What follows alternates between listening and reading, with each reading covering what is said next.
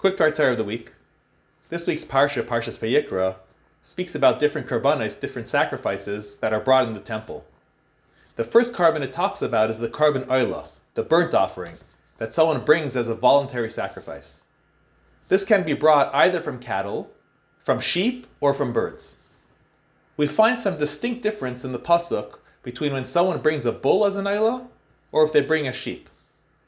By the bull it says, Im oila karbanai min if his burnt offering is from cattle.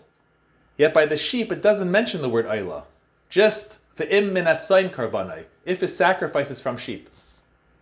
By the bull it says, El Pesach ohel moed yakar vaisai, he shall bring it close to the tent of meeting, Lertzainai lefnei Hashem, willingly before Hashem. Yet by the sheep, it doesn't mention about bringing it to the ohel moed, nor the idea of it being lertzainai, willingly. By the bull, it talks about smicha, where the owner leans his hands on the animal, yet by the sheep, it doesn't. Why all these differences? So the Sifsei Kohen, the Shach al shares a deep insight.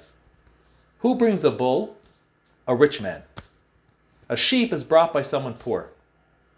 The reason why it says the word Ayla by the bull is because the rich man bringing this expensive sacrifice may feel ma'ula, elevated and haughty.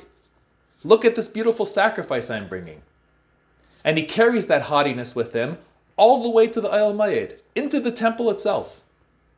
Therefore, the Torah emphasizes Lirtzainai lifnei Hashem, willingly before God. Hashem, more than your cattle sacrifice, wants you to slaughter your rutzain, your will, before Him, to be humble.